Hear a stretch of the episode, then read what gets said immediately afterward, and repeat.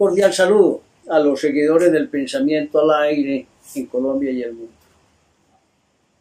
El día viernes de esta semana leí el artículo del padre José Leonardo Rincón, de lo cual quiero resaltar eh, su escrito, que me parece serio, claro y contundente, pero también reitero el final.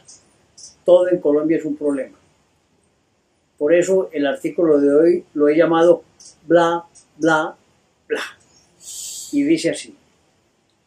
Leyendo la columna del padre José Leonardo Rincón del viernes 5 de noviembre en el blog del pensamiento al aire y analizando el texto al cual hace referencia eh, del autor mexicano, me pareció acertado y los invito a que lo lean y más a la conclusión que el padre hace al final de su. Por ello me permito complementar en algo lo expresado allí, y es que todo lo que se dice o se hace en nuestro país se convierte en un problema. Acusaciones van y vienen. Todos y cada uno creemos ser mejor que el otro.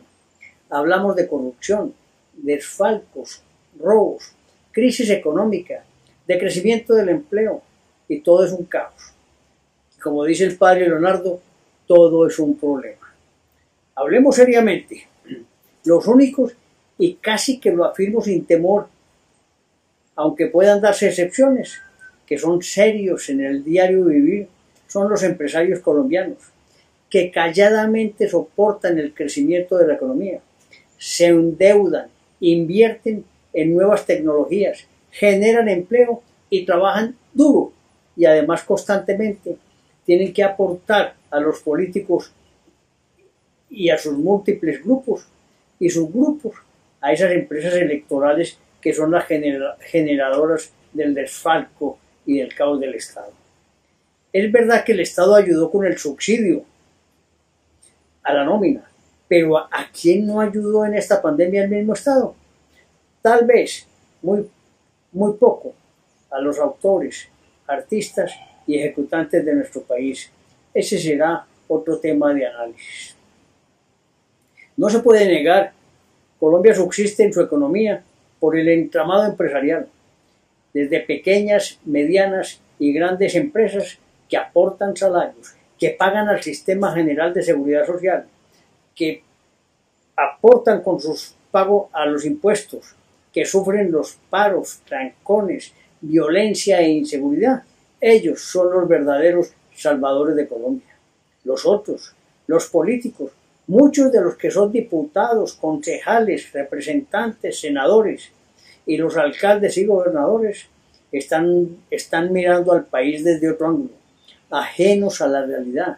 No hacen caso, son como autistas, no atienden el clamor ciudadano, a esa masa ciudadana que pide a gritos con referéndum una gran reforma a la justicia, al Congreso mismo, que prospere la autonomía regional, a múltiples requerimientos que han sido oídos sordos, porque no hay respuestas acertadas para los, para los colombianos.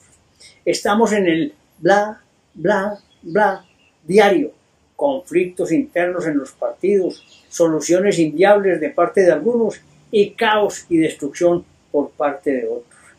Díganme ustedes, con franqueza, estamos a puertas de elecciones en nuestro país. ¿Y qué se ve en el ambiente? Nada, únicamente personas que a título personal quieren ser presidentes de la República y para ello buscan el aval de las firmas. Otros que buscan alianzas con Petro, como Petro, quien claramente muestra cuál será el camino del cambio, tan cacareado por él. Bajaron los arrendamientos, bajar el costo de los servicios, expropiar tierras, distribuir utilidades sin obtenerlas, bonito panorama. Otros que quieren un candidato ya designado por él, como es el caso del presidente del Partido Liberal, que está obsesionado con el doctor Alejandro Gaviria y quiere que se le designe sin discusión, sin posibilidad alguna de que existan otros candidatos en el seno del partido a cuenta de que como candidato a la presidencia. No termino la lista. Otros reviviendo partidos como Oxígeno de Ingrid de Tancur, el nuevo liberalismo con la familia Galán, el de Petro.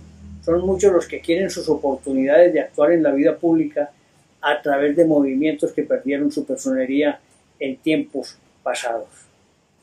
¿Cuál es el aporte ideológico de ellos? Ninguno.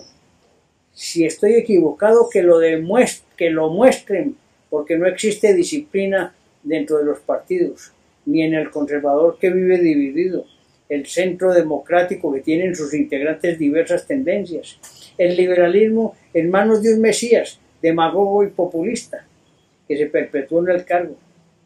Petro, el solo él que lo apoya luego se aleja y si no pregúntele a quienes lo acompañaron inicialmente en la alcaldía de Bogotá.